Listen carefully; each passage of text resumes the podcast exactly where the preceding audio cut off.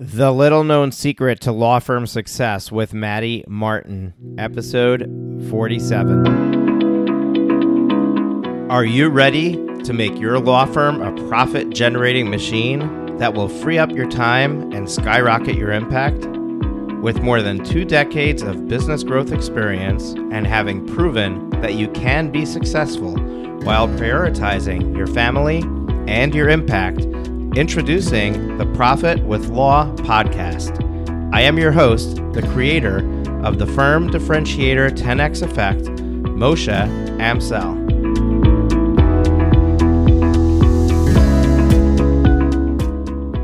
Well, hello and welcome to another episode of Profit with Law. I'm your host, Moshe Amsel, and today you are in for a treat. And I say that because this is a, another bonus guest interview episode. And uh, my guest today is somebody very special. Um, what's interesting is, is that a month ago, I had no idea who she was. Actually, it's not true because I had heard her um, interviewed on a couple of other shows. Uh, so I definitely have heard her before, but I really I didn't know her. Um, and then we were introduced. Interestingly, somebody reached out to me on LinkedIn that I had a connection with from a couple of years back, and they said, you know, I, I have somebody who I think would be a good fit for your show, and introduced me to our guest today. And we had our initial conversation, and since then, our um, our uh, friendship or connection has blossomed uh, significantly. As you know, I've dropped some uh, hints in the past, uh, in a few a few past episodes about uh, our virtual summit, virtual conference that we're going to have coming up in December. You're going to start hearing more and more about that. But this um, this person was the first one to raise their hand when when I, I said explained what it is that I was trying to do, and um, and give me a vote of confidence. Basically, when you run a conference for the first time, virtual, in person, doesn't matter. It's extremely difficult to get sponsors because you don't have a track record of proof that you can pull it off. And um, and she believed in me and believed in what I was doing enough to not only go ahead and, and, and sponsor the event, but also to introduce me to a number of vendors. And what I've come to find is that the the really good vendor community serving law firms is a close knit group, and um, and she basically broke that ice and introduced me to a bunch of people who I now have relationships with, and it's a, a super super uh, exciting uh, time for for me and and the growth of my company. And um, and it's a super exciting time for you as law firm owners because we're about to change the way that you get information change the way that you learn change the way that you receive information. You know we're going to we're going to basically bring all of this to you in your office in your living room. You're not going to have to leave fly away from the family leave your practice to get the the the latest and greatest information about uh, business development and practice management. So the Law Firm Growth Summit is is going to be an absolute game changer in the industry, and you're going to be able to be the first ones to attend. And a lot of it is thanks to my guest today because of her vote of confidence that has allowed me to to sell a number of sponsorships which is going to fuel the cost of advertising the event and marketing it and being able to bring in the attendees that are going to uh, learn from it and and get so much out of it. So all of this secrecy let me share with you who this amazing person is because besides for the fact that she's sponsoring my event she works for a company that um, on the on the surface seems like something that exists out there at a dime a dozen. And you know that's virtual reception services but they go about it in such a different way. And they've added so many tools to the tool shed and so many so many different ways that they serve you um, that this is not about um, a virtual reception and you know a virtual receptionist. And it you might think oh i'm gonna i'm not gonna bother to listen to this because i have a full-time receptionist at my desk or or uh, uh, we don't need coverage um, you know of our phones uh, after hours things like that. We're gonna talk about all of that in this interview um, but more importantly you need to understand and make the connection of where do sales come from in your firm and um, and what gets somebody to refer your firm? Why do people talk about you? What is the experience that they receive that gets them to to then go and tell somebody else this is the law firm you want to work with. Those are all the things that we're going to cover here. And um, it was such a good conversation and such an eye opener for me um, in in the little things that we can do to totally change and and turn around uh, where the direction a firm is going and and and the ability that it has. So this is an episode that I strongly strongly encourage you to make sure you listen through to the end. Um, so let me give you that official bio real quick. My guest today is none other than Maddie Martin. Maddie Martin is the head of growth and education for Smith AI, which provides law firm communication services, including their virtual receptionist and intake service, web chat, and keypad cloud phone system. She has spent the last decade growing tech startups from New York to California and has expertise in digital marketing, small business communications, lead conversion, email marketing, SEO, and content marketing, social media co marketing, and event marketing. Maddie can be reached at maddie at smith.ai. There's there's nothing else for me to add after the introduction that I gave, other than I really love, um, uh, you know, I, I love Maddie. I love what she's doing, and I love the chat that we had. And you know, it you guys have a great promotion. She's going to give you at the end to try them out.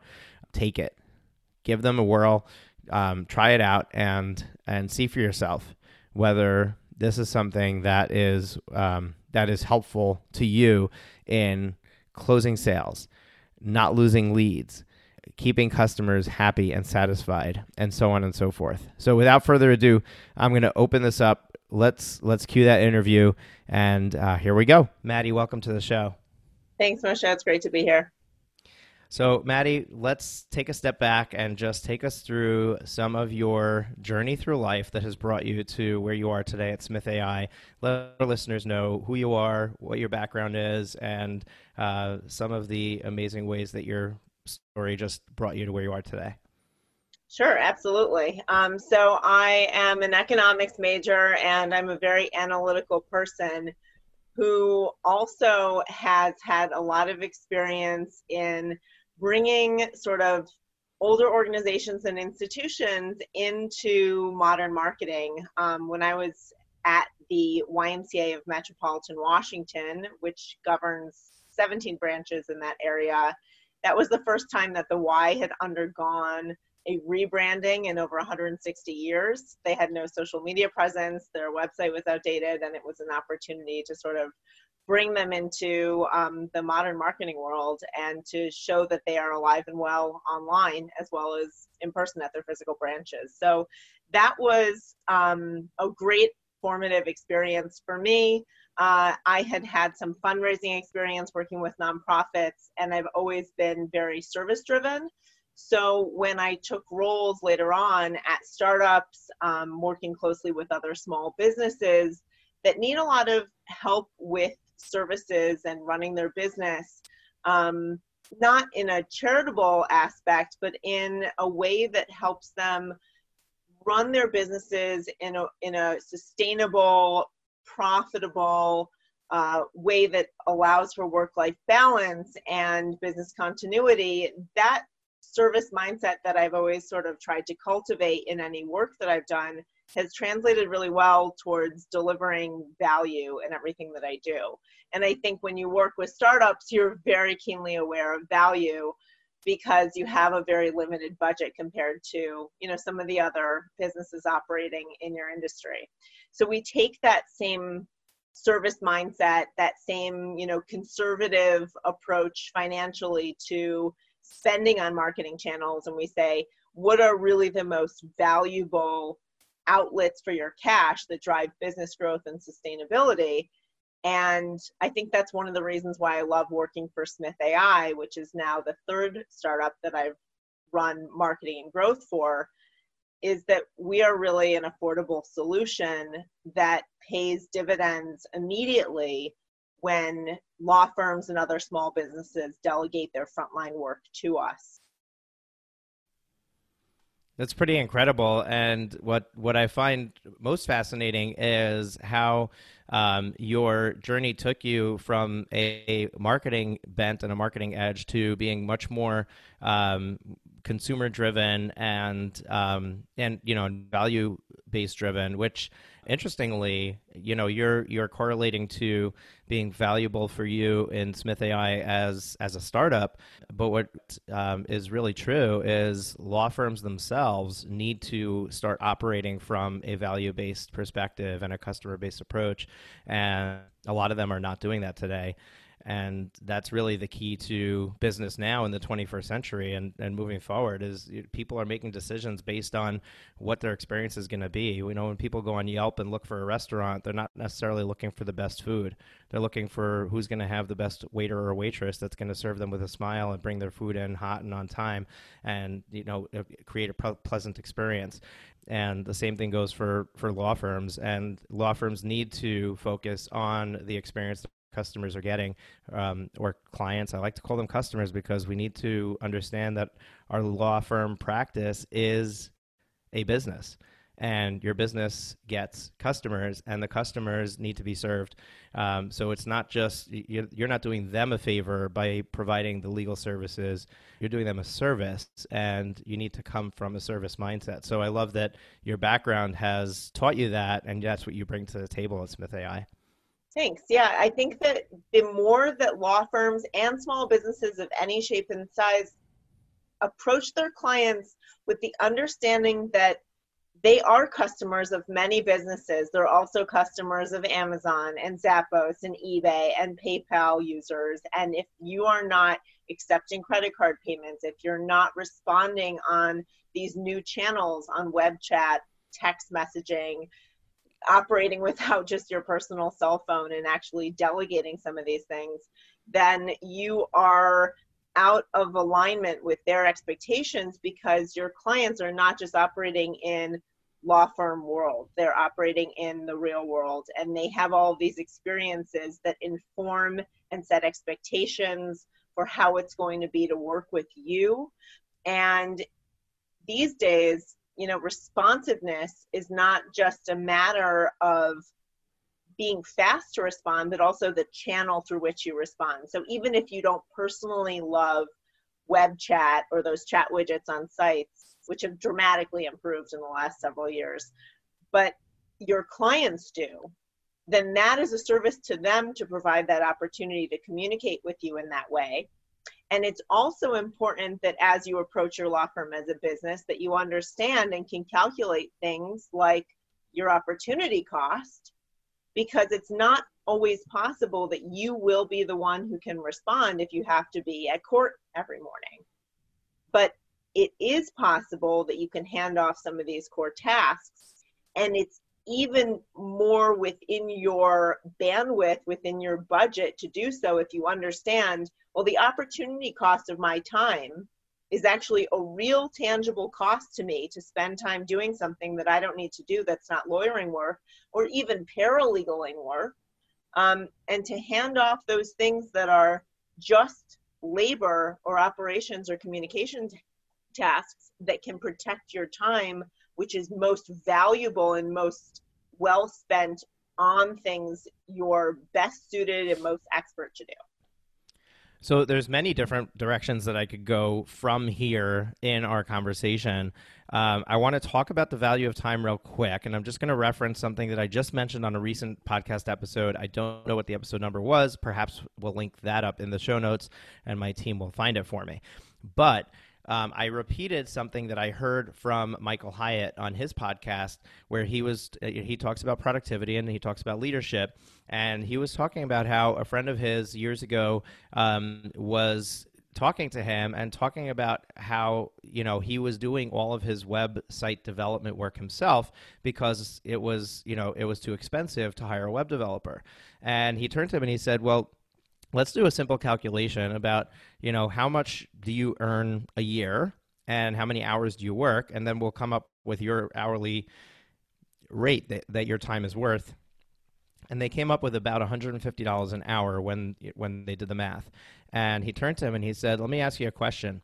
Is it possible you might be able to find a web developer for less than $150 an hour?" And obviously the answer was yes. You could you know at that at that time especially even today you could find a web developer for 30 bucks an hour. So he turned around and he said, "Look, you know, you're not recognizing the value of your time. The best thing for you to be doing is to be doing the tasks that are going to bring in and generate dollars, and you could be offloading this for $30 an hour and getting back $150 an hour, netting $120 an hour basically for all the time you're spending on web development. And attorneys, um, law firm owners, especially solos uh, or smalls that are just starting to learn about uh, bringing on staff, um, struggle with this because it, it's not real dollars today, right? So if you have somebody else do the work, you have to pay them today. You may not be getting the results of the dollar savings today, but it is going to create that freedom in your time to be able to generate that additional revenue. So you kind of you kind of have to sacrifice a little bit up front to to bring that in. Um, and what I th- what the first place that virtual reception services and all the other services that that Smith AI offers, and and you have lots of competition in the field as well. The the first thing that it that it does is it allows you to not have to hire somebody full time and be able to offload those tasks. But I think that the power is far beyond that, right? And and that's where I think that I'd like to to take the next piece of the conversation is talk to us and I can come up with my own stuff, but I'd like you to share, you know, somebody who has a receptionist answering the phone is not you know doing this themselves but they have somebody at the desk answering the phone. What are the benefits of, of having a company like smith ai behind them um, that they're not thinking of? Because i know that there are a ton of them right Absolutely. So Smith AI comes in in a number of ways where you already have a receptionist. First of all, that person who's a receptionist, the first gut check that I would say is is that person really a receptionist or are they a paralegal that you're repurposing as a receptionist? So you may say, I have a receptionist, and the paralegal may say, I wasn't really hired to do this. So that's one thing. Uh, let's assume that you know you're not um, you know repurposing someone and they actually are a receptionist whose job it is to answer the phone and be responsive in other ways. So they also have other things that take them away from the desk. They have sick days. They have times that they're busy or away from their office or have more important things to do and that's just one person so in terms of consistency and continuity if that one person is busy then you're back to square one or your overflow calls go ring over to your desk or to someone else's, not to mention the fact that that person's probably only working an eight hour shift five days a week. So if you want to have the level of responsiveness that consumers expect, and we know it's important because the Clio Legal Trends report say that two out of three potential clients base their decision to hire on the initial responsiveness of the firm to that first call or email or communication then we know that like the consistency is key to getting your marketing results to getting your business growth and and consistently so.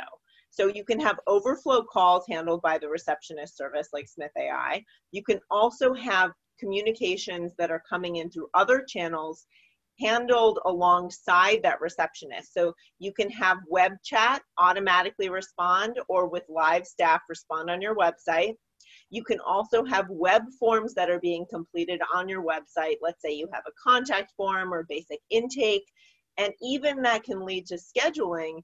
Those forms that are completed can actually be normally what happens is that creates an email. That email can be automatically forwarded to us. We have many clients who do this.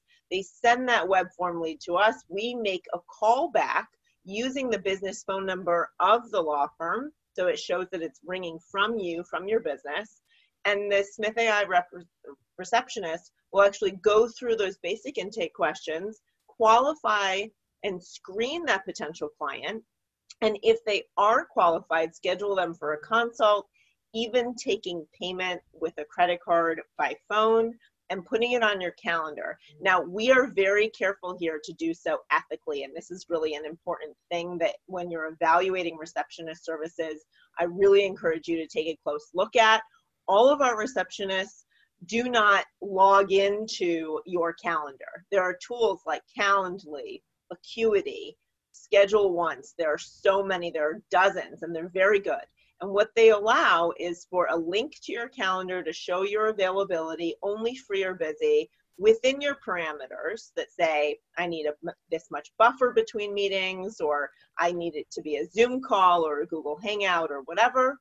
And then after that lead is qualified, then that calendar is booked without access to your systems so nothing is is you know getting logged into nothing is no one's tinkering in there in your calendar or in your practice management software if your calendar lives in there they're just booking that appointment for you and it shows up only when you're free and that lead has the um, appointment on their calendar as well, so they're likely to show up. And if you take payment for the consultation, they're even more likely, and you can even credit that back to their first bill um, so that it's not a penalty for genuinely interested potential clients.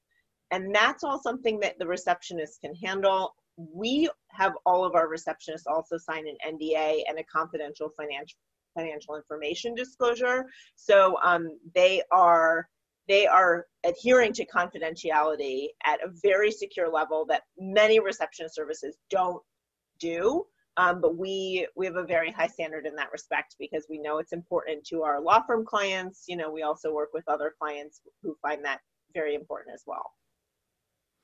So one of the things that you mentioned at the beginning of uh, of this is that overflow from the receptionist uh, when the receptionist is busy. And I just want to point out that one of the things that the receptionist can be busy with is doing their job as a receptionist. So they might be on the phone handling appropriately one of uh, a new lead that came in or a, an existing client and they're doing what they're supposed to do but they might be tied up for 15 minutes because they're on that call. What happens to the next call that rings in? And you let me ask you the listener if you were calling into a company to ask questions about using them as you know for a service or a, a, probably a high price service and you ended up in an automated attendant or, or getting to a voicemail expecting a callback I'd question whether you'd even leave a message, which is probably what is happening right now in, in your firm.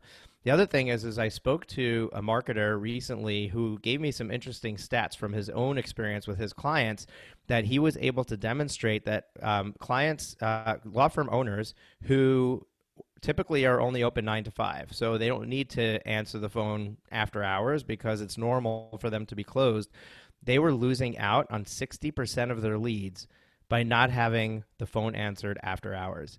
And when they when they went to a virtual receptionist or some other after hour service that was able to get a live person on the phone with the person who was calling, they actually were able to increase their increase their conversion significantly. So 60% of their leads were coming in after hours and they were not coming in later. So what happens is people they go on the internet, they look for a solution and they're looking at eight o'clock at night. You're not there at eight o'clock at night if they get somebody on the phone, that's who they're going to be working with. So um, that's it, it's huge, and I don't think that that I don't think that our listeners really understand how big it really is. Well, and it's it's one of those situations where you don't know what you don't know because the phone lines are down, and you don't know if someone's not leaving you a voicemail because they're not interested or because they chose to not leave a voicemail because they don't trust voicemail and it's a black hole.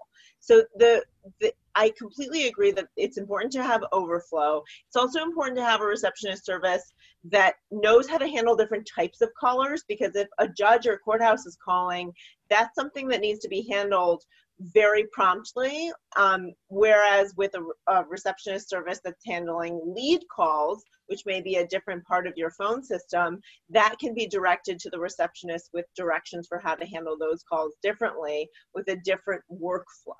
Now, the other thing that I'll say is that it's really important to enable these text based conversations because people who are looking for legal services more and more are more comfortable with communicating through their fingertips or their thumbs, so to speak, by texting or having web chat as the initial outreach to a law firm especially with regard to sensitive matters. So imagine that you're a potential client and it's during the workday and you need to find a family law attorney and you're considering a divorce or separation or you have a child custody issue or it's an immigration concern or any number of issues that are sensitive that you don't want your coworkers to overhear or other people to overhear. More and more people are comfortable with text-based communications and they're much more willing to divulge important information that helps you better screen potential clients because that verbal conversation is inviting more issues and overhearing with coworkers or others where it doesn't feel like it's as private. It also is a really easy way to not have to take a break or get up from your desk. If you can go on a law firm's website and immediately see, is this the right fit to help me with this legal matter? So the benefit of that is not only being able to serve people in a way that they're more comfortable, but also it can reduce those phone and email and web form interruptions because you're getting a lot of that communication, that frontline interaction out of the way with that website chat that gets people either in or out of the funnel, funnel very efficiently. Okay, so I I mean I'm writing down questions as we go and they're piling up. But you when you say text-based conversations, can you just expound on what exactly that means? Is this are we talking about text messaging on my phone? Are we talking about I yeah. know you mentioned web chat. Are we talking about Messenger, Instagram? Like where All where are the these text conversations happening? So Instagram maybe not so much, but WhatsApp is huge with immigration firms. Their clients and potential clients are constantly communicating with them on WhatsApp because it is an international chat platform, right? And it is free. So that is a way that has opened up the channels to a lot of firms. Let's say you're in Miami or in Texas, California, actually tons of places all around the US um, are fielding a lot more immigration cases and requests than ever. Uh, there's been a huge surge, and and that is an opportunity to capture that audience, but I mean, God help you if you have to, at all hours of the day, feel like you need to respond on yet another channel personally yourself. So, what we're doing is we're identifying these channels, we're identifying languages that need support, we're identifying automations with both language and automatic messages that can be sent out to immediately respond to and qualify potential clients so you can separate the people who are looking for free legal advice or tire kicking or need a referral to another type of law firm and they don't match your practice area. And then really make sure that you're capturing everyone who you can serve and get them into your funnel into a consult into um, you know phone call as soon as possible with you so that you can best identify your needs and the match to your firm and retain them as as a as a client so talk to me a little bit more about WhatsApp because that has me intrigued. Like how how does technically how does it work that somebody is able to message the firm in WhatsApp and your receptionists, the virtual receptionists at Smith AI are able to respond on behalf of the firm. Is the client or potential client initiating that conversation? Um, or are you starting in a web chat and then saying, hey, let's talk on WhatsApp? Like, how does that work? That's a very good question. So, the nature of the term receptionist means receive, and we are almost always, we're not in the like cold sales call, cold text business. Nobody likes a cold text from someone they've never even asked to be interacting with. Um, but we are first and foremost receptionists. We are on live chat and on text answering on behalf of firms. We are not yet, but very soon will be um, answering on these other channels on behalf of firms. So, Facebook Messenger, WhatsApp, that sort of thing, other chat apps as well. That is all coming down the pike. I can't tell you how that actually happens because that's a lot of secret sauce there. But gotcha. we have the ability to, the same way that we can um, answer uh, calls using your business number and then make calls using your business number. Technology right now has enabled us to um, be representatives of your business to communicate for you on all these different channels. Thanks in large part to a lot of open APIs and SDKs that um, give us access ethically to the frontline communications from new potential clients. Okay. And the experience on the client side. So let's say they're using Smith AI. Smith AI is handling these calls, they're handling these text conversations. Is the firm also receiving those th- th- that communication on their side, or is it being circumvented to you? Um, and how do you prevent duplication of responsiveness? Oh, absolutely. So there is a, a very clear streamline funnel where either we answer initially or as overflow as a backup. We can try the firm first and then we'll back up. Or even certain hours we're only responding, like after hours, for example, um, or during a lunch hour, for example. We can handle the calls um, also if you want to ring your whole office and then we're the backup you can sort of have a call blast to your office so anyone can pick up and then we're still your backup now the nice thing is that after every conversation that we handle you can receive an email a text message or even a slack notification to an entire team so that you have the option to see the call summary, the entire chat transcript, and even receive notifications for transfers through those channels. So we can actually text you instead of trying to attempt a warm phone transfer. Let's say there's a potential lead who's on the phone. We are instructed to try and attempt a live transfer to someone on the team. Maybe it's the attorney, maybe it's the intake person. And we can do so we can do that notification by phone, by Slack, by text message, and you can actually click a button that says, yes, I'll accept, or you have 30 minutes, 30 seconds rather, to get to a quiet place and then accept.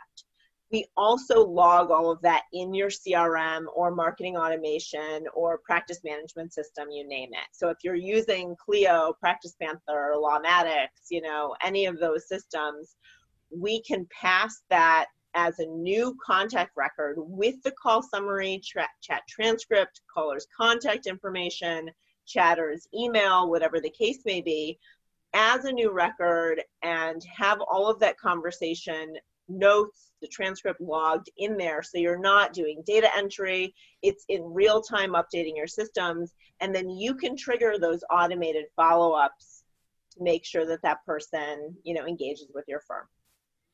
So you're taking any inbound um, traffic from the client, whether it be by phone or by text. What about email, inbound email? Um, are you able to handle that?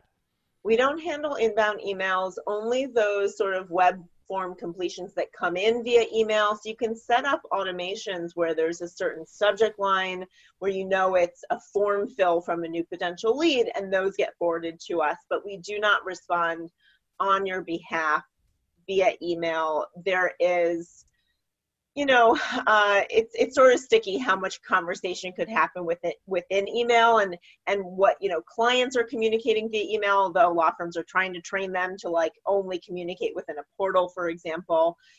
It allows us to much more reliably handle conversations with leads um, and take down the information that's necessary. And then if clients call, we can identify them as an existing client actually and provide that level of personalized service.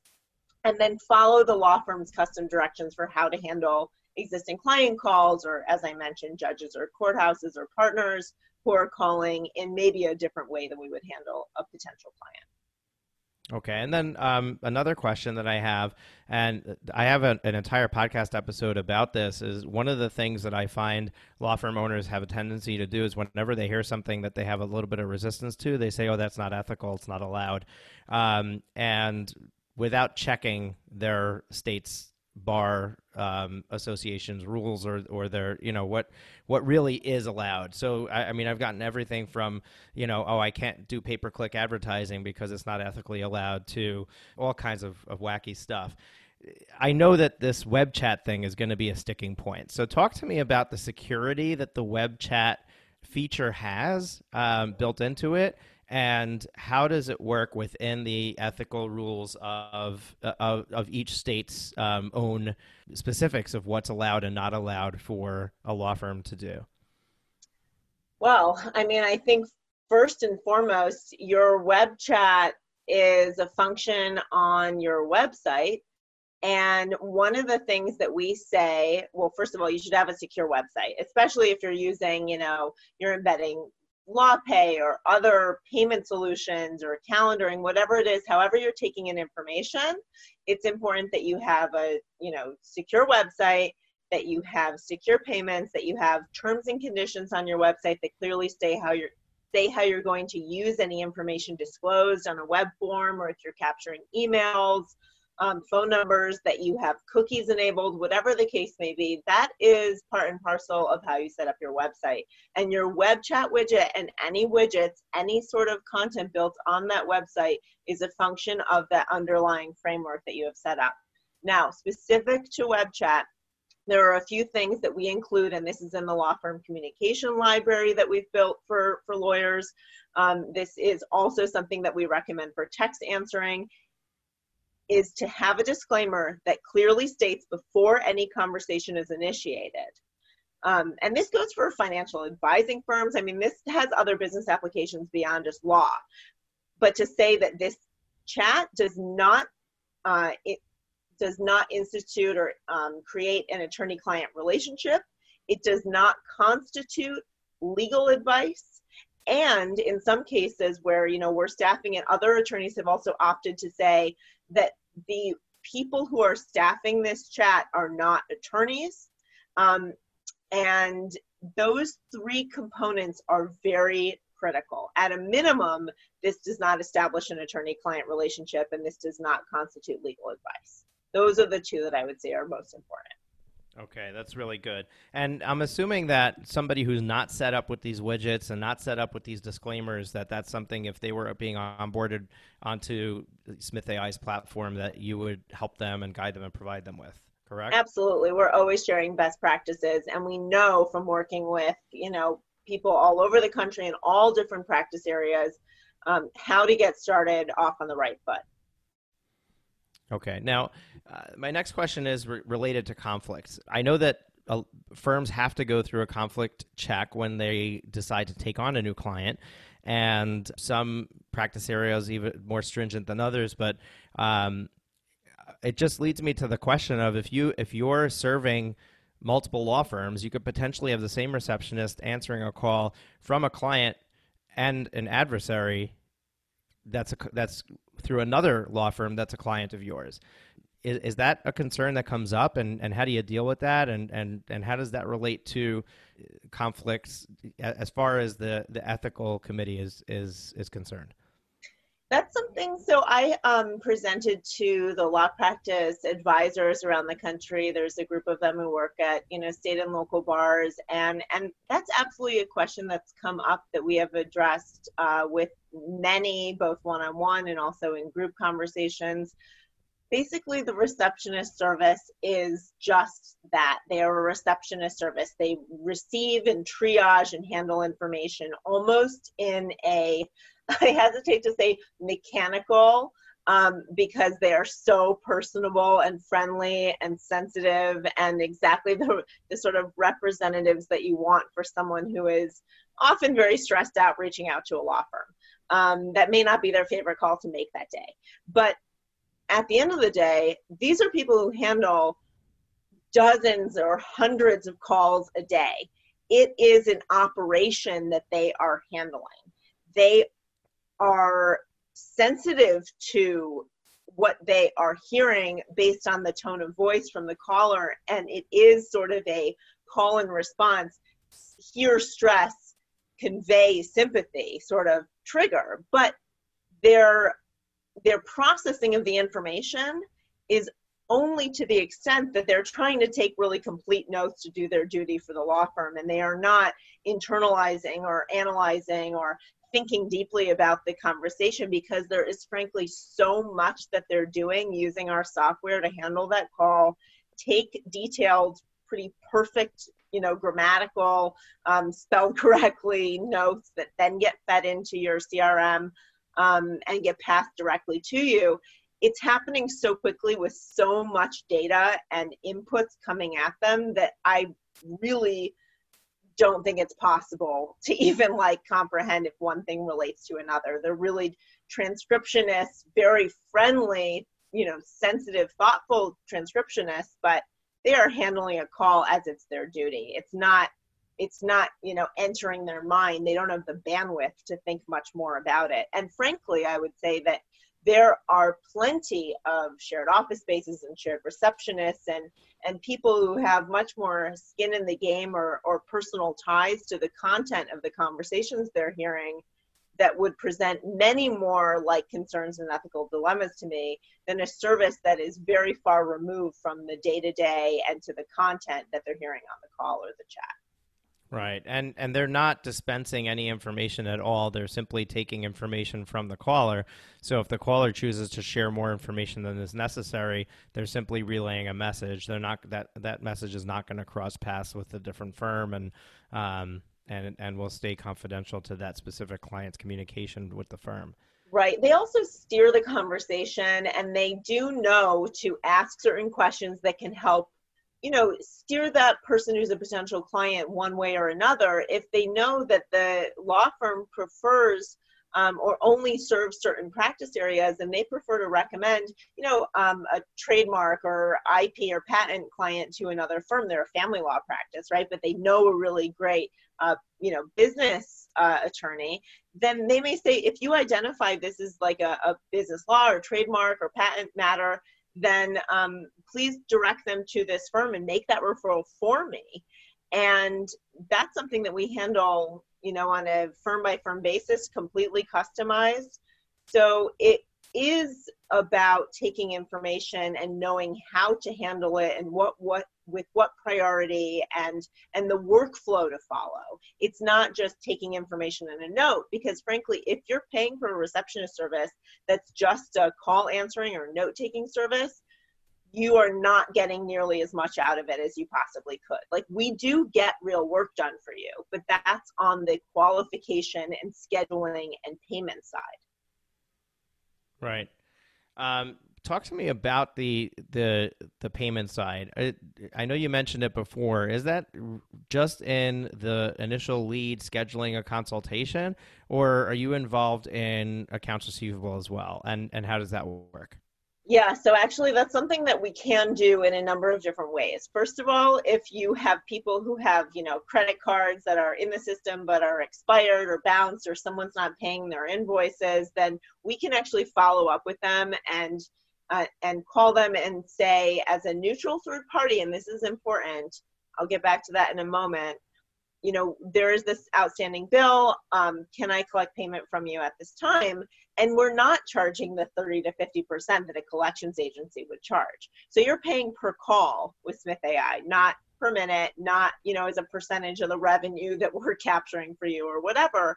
So what we're able to do and what we find with the clients who use us for, you know, collecting payment for consults to actually any invoices that are due or outstanding is that law firms go from collecting about 85% of their total earnings to 98 99% when they're using a credit card system like LawPay and they're using um, a receptionist service to follow up. Now, the neutral third party is really important because what do we know about solo and small firms in particular?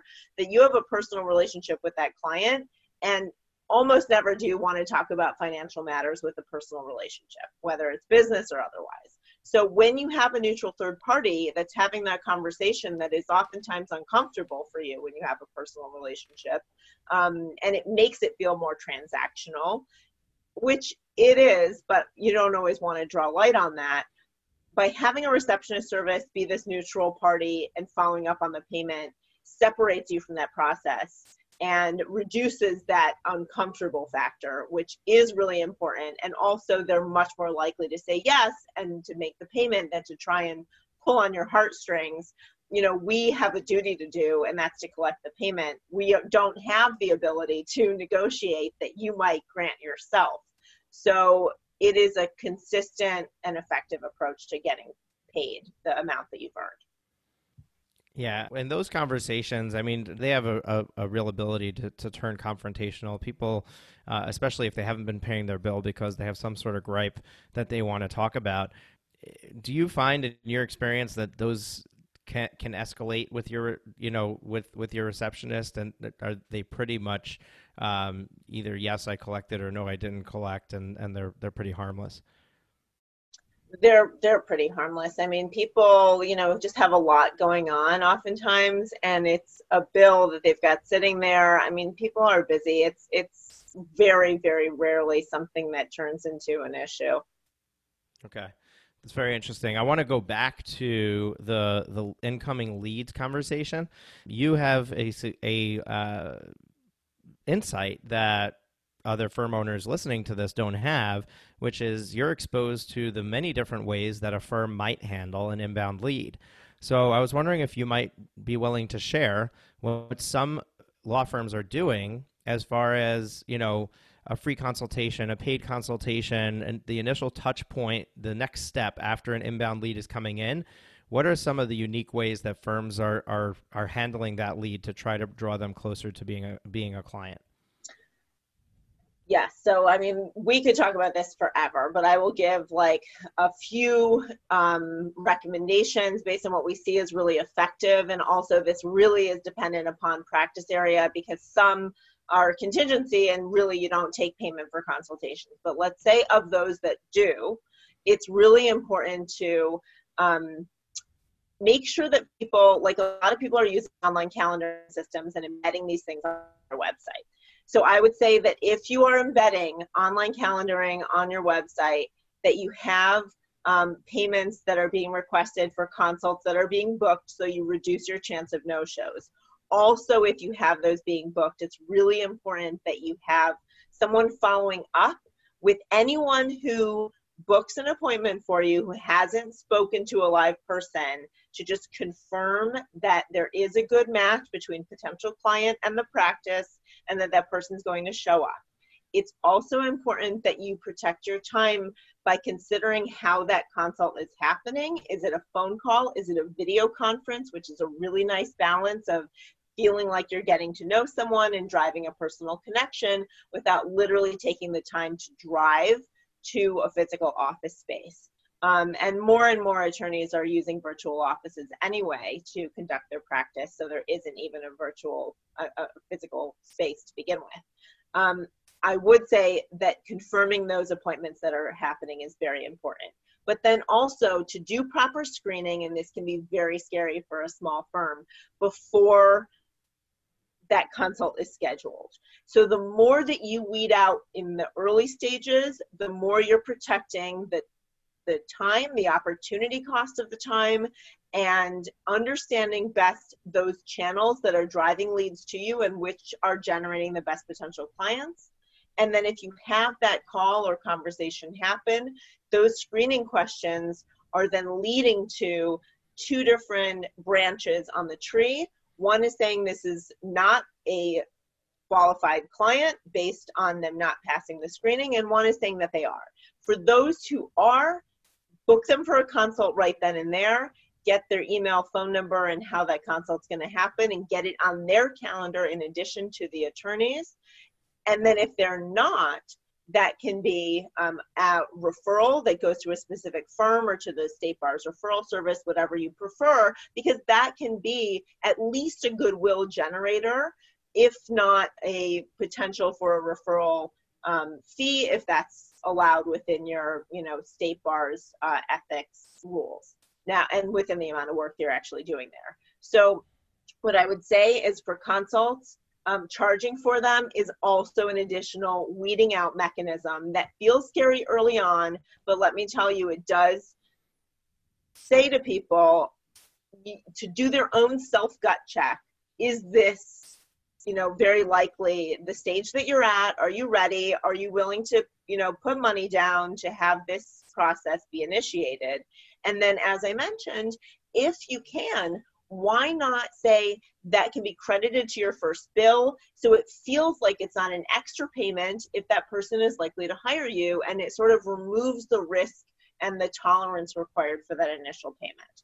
Um, but it at least pays you for your time if that person doesn't become a client um, yeah, one will... thing that I that I've um, seen done outside of the law firm industry and is very effective, and I haven't seen a lot of law firm law firms doing this, but I, I wonder if uh, it would have the same the same effectiveness is to have a fully refundable deposit. So the only purpose of collecting the money is to make sure they show up for the call, and then at the end of the call they get the money back, whether they become a client or not. If they become a client, it can go towards their first bill. Um, and another thing that you can do is you can double their money back. So, in other words, you can take what they put down for the call and then apply it times two to their first bill to give them an, an even more incentive to to make that move forward of becoming a client. But that takes the the the question of you know is this going to cost me anything out because you'll give it if they don't become a client you'll give it back to them but it also weeds out people who are not even able to not even willing to put that deposit down yeah, I would also say that, you know, one of the other things that we've seen is that the initial first 15 or 30 minutes is free and then the clock starts running. Um, that's something that we see in criminal defense practices and other practices.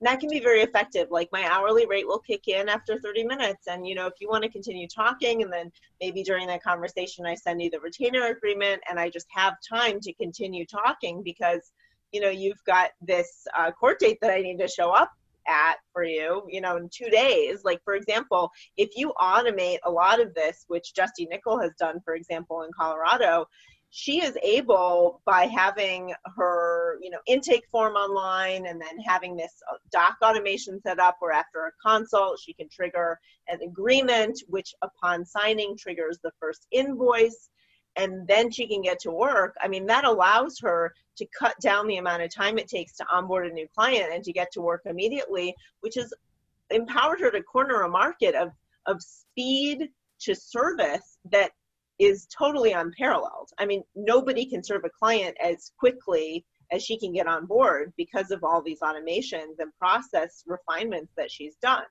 Um, but she does require that client to commit and sign and pay up front and she sets expectations very clearly that once you do this i get to work for you. And that message is is powerful in two ways. One it does allow her to serve a market that is difficult to serve given the time constraints but it also sets very clearly the precedent that she is the one who sets the rules and the boundaries early on and the client is very well behaved as a result because you've set that precedent already from the outset yeah, and and the other thing is is that if you if you're collecting money up front, you're basically sending a message about the value of your time. And on the flip side, if you're willing to do a free consultation, which I do have some clients that do that, you're also letting them know that hey, uh, my time might not be worth that much because I'm able to give you an hour for free.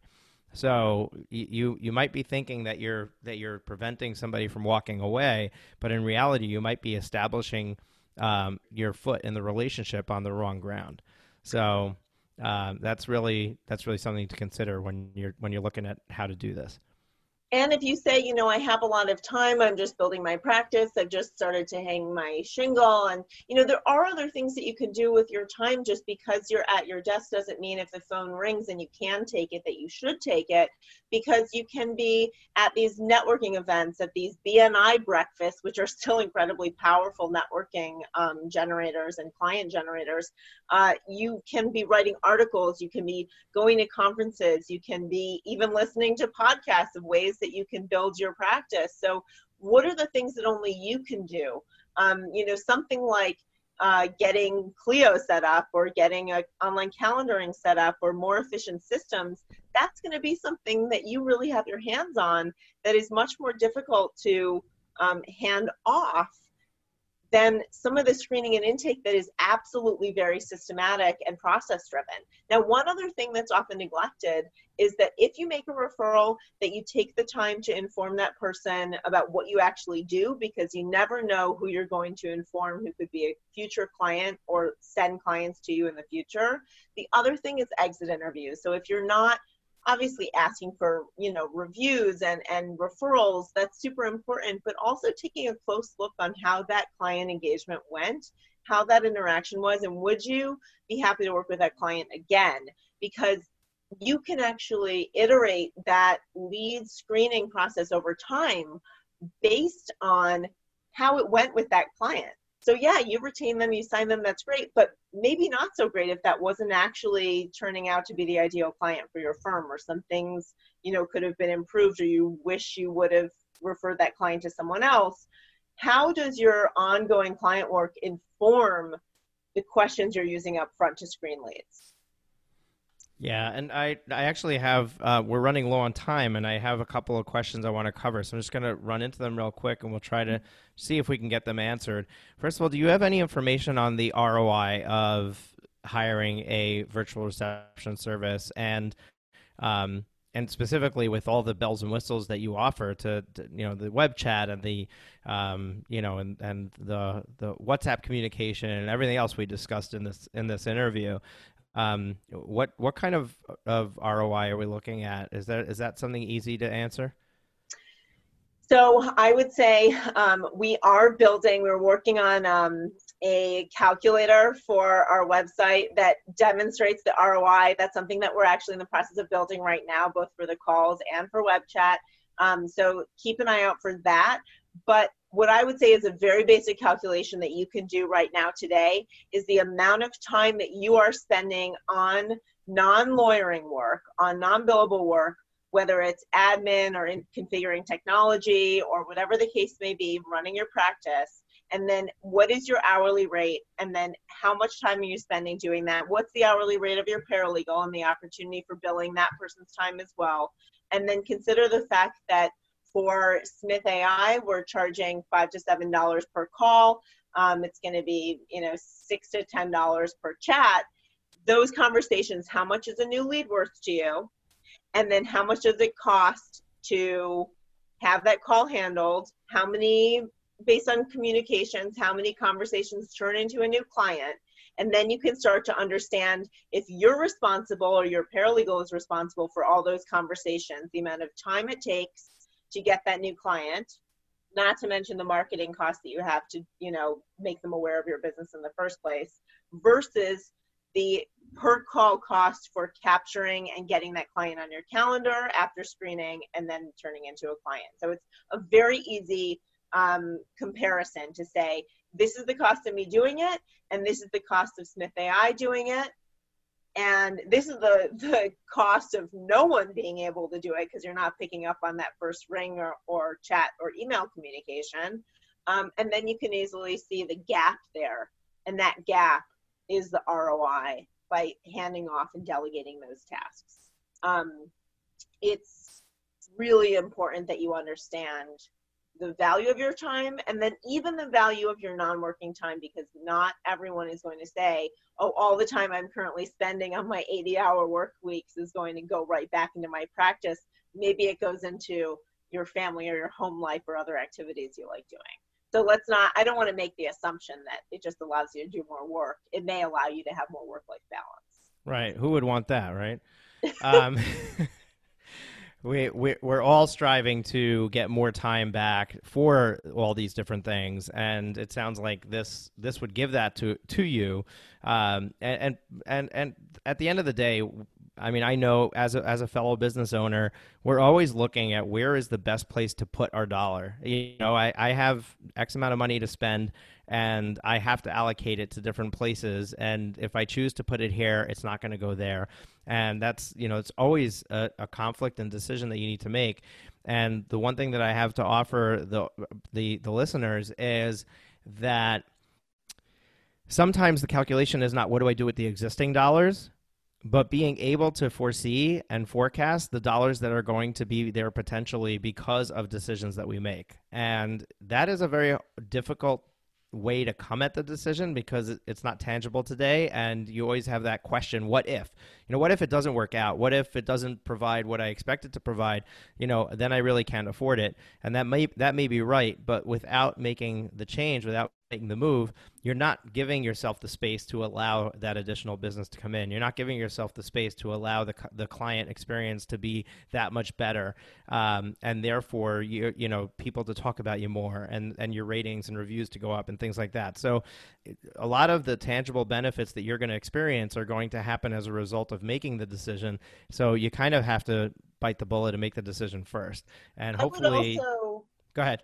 Oh, I would also say, Moshe, that like if you are spending any money on your website design or your marketing or advertising or improving your Google My Business or your SEO, and you don't build into your budget the channels for responsiveness and the staff to to facilitate and guarantee responsiveness then you're setting yourself up for throwing away a lot of money or not getting the the results that are available to you through those channels. Um, and to not even understanding on an analytical um, footing the the potential performance of those channels. Because if you don't respond right away you have no idea how valuable certain marketing channels are to you to your business. So that's part of your any marketing budget. So um, this is all it's all very interesting. And as as we're going through this i'm thinking you know i've got a number of clients that really should be doing this. They're not doing this today. Um, and uh, one of the reasons that they're not doing it is because of the commitment or the investment. You mentioned that you charge per call. Is there is there a commitment? Like if somebody says, "Hey, I you know what? I don't have coverage after hours, but I have no idea if I'm even getting calls after hours." Is it worth engaging with Smith AI to to set up themselves for after hours coverage um, even if they might not be getting calls. And you know and what does that look like from from an investment perspective? Are they yeah. truly only being charged by the call or is there some commitment level in there as well?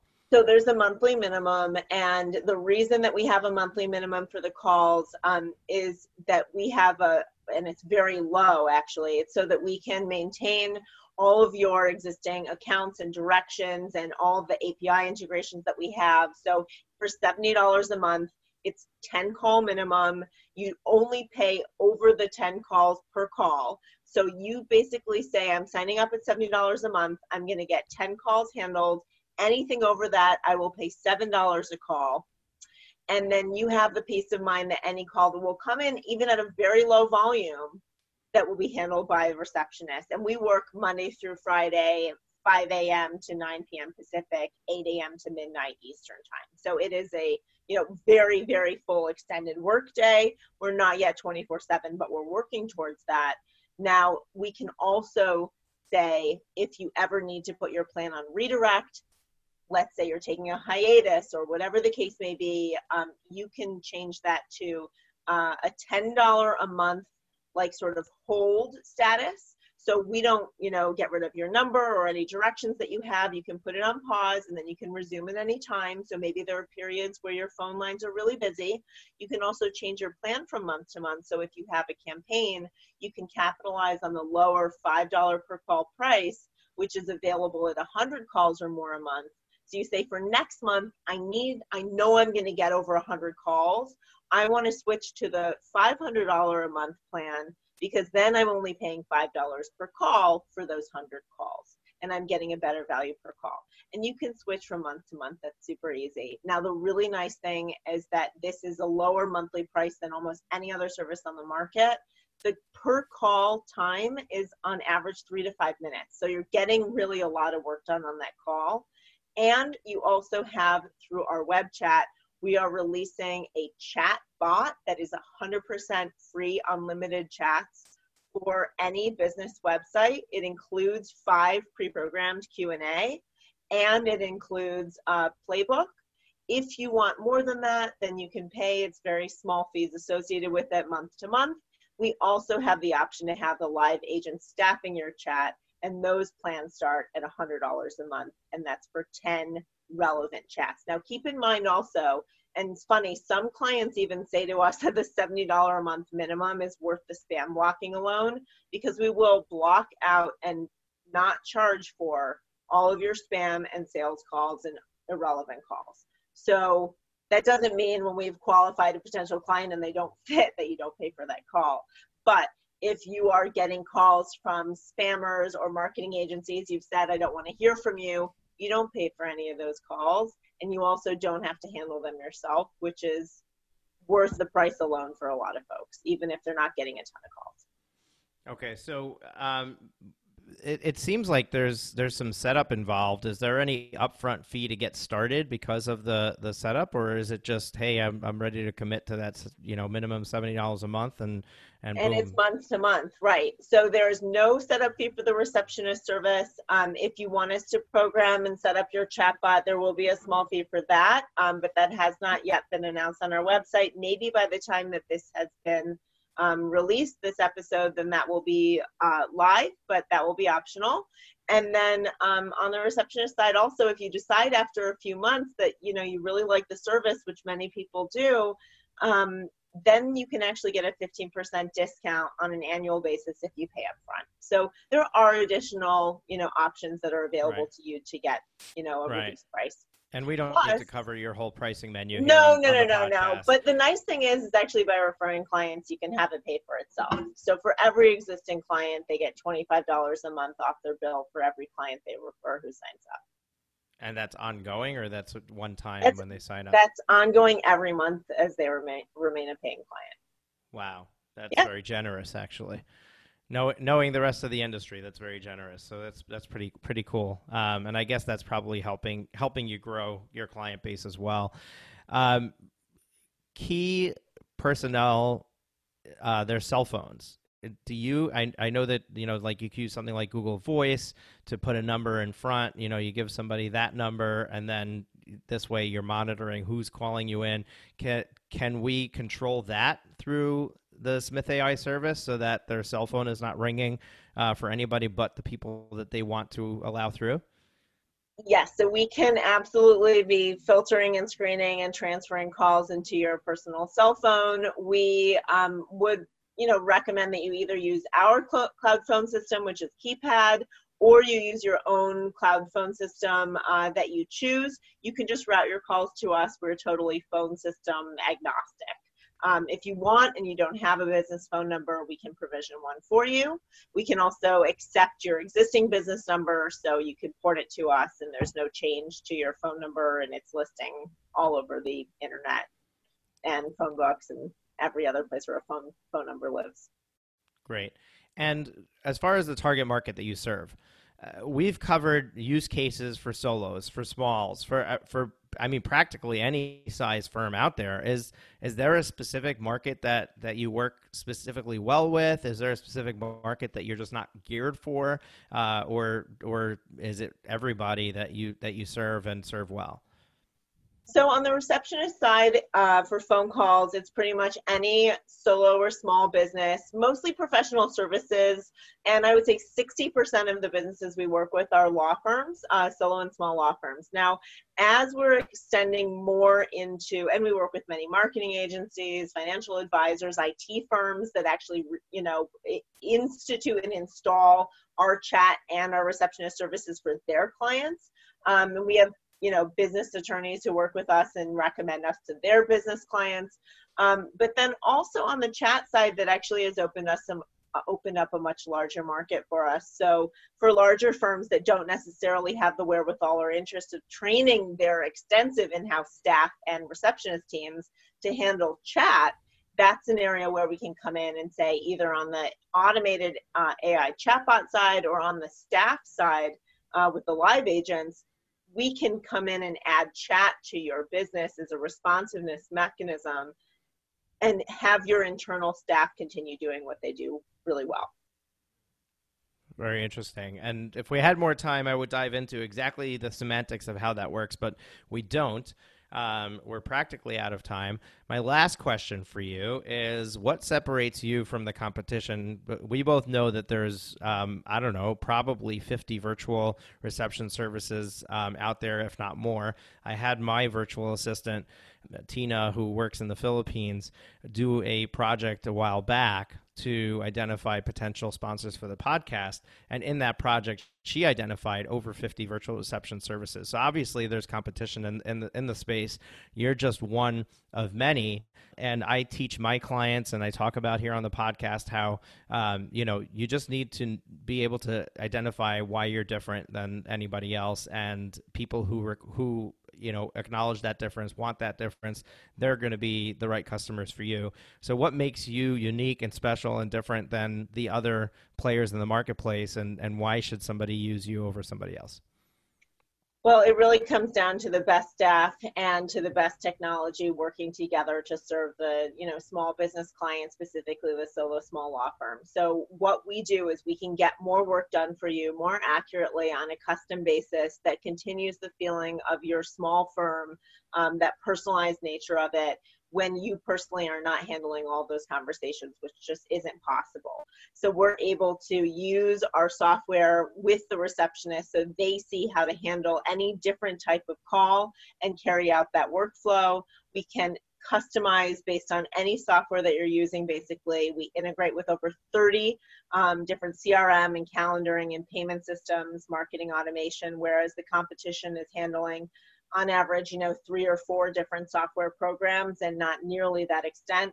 We have a Zapier app so that we can connect to thousands more software programs. And we also have the ability to customize how we handle these calls and chats really down to the nitty gritty level. So you're feeling like it is truly an in house experience and that we are representatives of your business, of your law firm, um, and that we also are doing things that are of immense value to you that by integrating with your software we're, we're, reducing data entry tasks. By handling your lead screening qualification and scheduling we're reducing the actual follow-up tasks and chasing leads down who had a good conversation.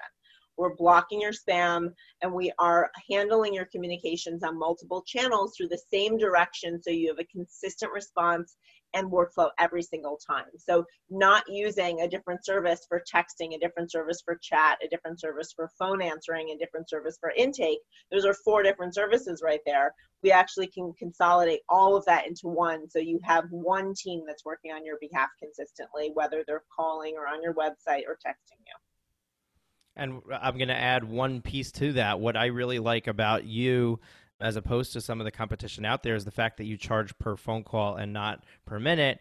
And that eh, from a financial perspective because that's my you know uh, strong point my key background is it allows you to do a better job in planning for the the productivity of your of your firm. You you have a very clearly defined uh, cost both right. on the customer side once they've become a client if you uh, can identify how you're going to be using these calls um, you don't have to try to figure out how busy somebody's going to be following up with a client when you know it's going to cost x number of phone calls for each client to get followed up with and then you can build that into your into your model and figure out what your profitability is going to be much clearer on the sales side you can just add your cost per lead add the cost of a call to the cost per lead and you now know how much you can spend on marketing to bring in a lead um, when with that first call being handled. So I really like the fact that you can do a lot more uh, concrete projections on the financial side, having knowing what that cost is going to be up front. Um, so, uh, folks, the bottom line is we've made a case on this podcast, on this interview with with Maddie for the need for a virtual reception service, no matter your situation. You can have a full time receptionist at the desk you could have um, it, you can have somebody who's already tied up on the phone, therefore you don't get to a phone call. You can have after hours coverage. You can just need the web chat. There's definitely a need for this in your firm. So if you don't have it yet, 70 bucks a month. I mean, come on, that's that's like one seat of your practice management software. That's one dinner out by yourself with nobody joining you and, you know, maybe a couple of lunches. It, at the at the end of the day, it's a drop in the bucket in the overall cost of running your firm and you can if nothing else you give it a try. And if it doesn't work for you then you cancel it right? So i and and i have no no reason to promote this to you other than the fact that i'm impressed with everything that i've heard and i think that this is amazing. As a matter of fact i don't have a virtual reception service for my business and i'm already thinking about ways that i can um, implement smith ai i. Didn't realize that they serve non law firm clients so i you know i would consider even using them for my business as well. So um, Maddie, before we sign off, uh, you have uh, something that you want to share with our audience, some sort of promotion uh, that they can take advantage of. Why don't you take it away and, and let us know what that is? Thanks. Yeah, um, it was such a pleasure being here, and I thank everyone who has listened. If you use the code Profit Law 100, that's Profit Law 100, you can get $100 off your first months of service, either calls or chats, in addition to our 10 call, 10 chat free trial. The chatbot will be completely free uh, to use, unlimited chats 24 7. But if you want our live agents or live receptionists, then that will get you um, that free trial, which is basically a month of service plus $100 off. So the code is ProfitLaw100, and hopefully that's enough to get you to try it out, and you'll see the remarkable change that it makes. So essentially, if you're just trying out the basic service, um, this this code will give them their first first month free, correct? In addition to the yeah first month of trial for free, so really it's like two, two months, months free. Yeah. Mm-hmm. Wow. Okay, that's very generous of you. First of all, second of all, um, uh, folks, if you're listening to this, if you made it to this point, um, and and you stuck with us, we really appreciate it because this was a long interview. But this is a very generous uh, offer as well, and um, I invite you to use it and give it a whirl. And I'd love to hear back on your experiences using Smith AI and your feedback on this episode with with Maddie. Um, I think that there was great information shared, and um, I I enjoyed the conversation. So I hope hope that you enjoy listening to it. Maddie, any parting words for our audience? No, thank you for having me, Moshe. It's really a pleasure speaking with you. And it was a pleasure as well for us. Thank you for sharing your time with us. So there you have it, folks. Thank you for joining us on the Profit with Law podcast. Until next time, go out there, figure out a way to get more time back, spend more time with your family, the things that you love doing, and most of all, make that firm a profitable profitable and enterprise in your life. That's it for this week's episode of Profit with Law. If you have enjoyed the show, please consider sharing it with at least one person. Imagine how many lives we can change if we each shared this episode. Another way to share the episode is on social media. We appreciate your support and look forward to you joining us again next week.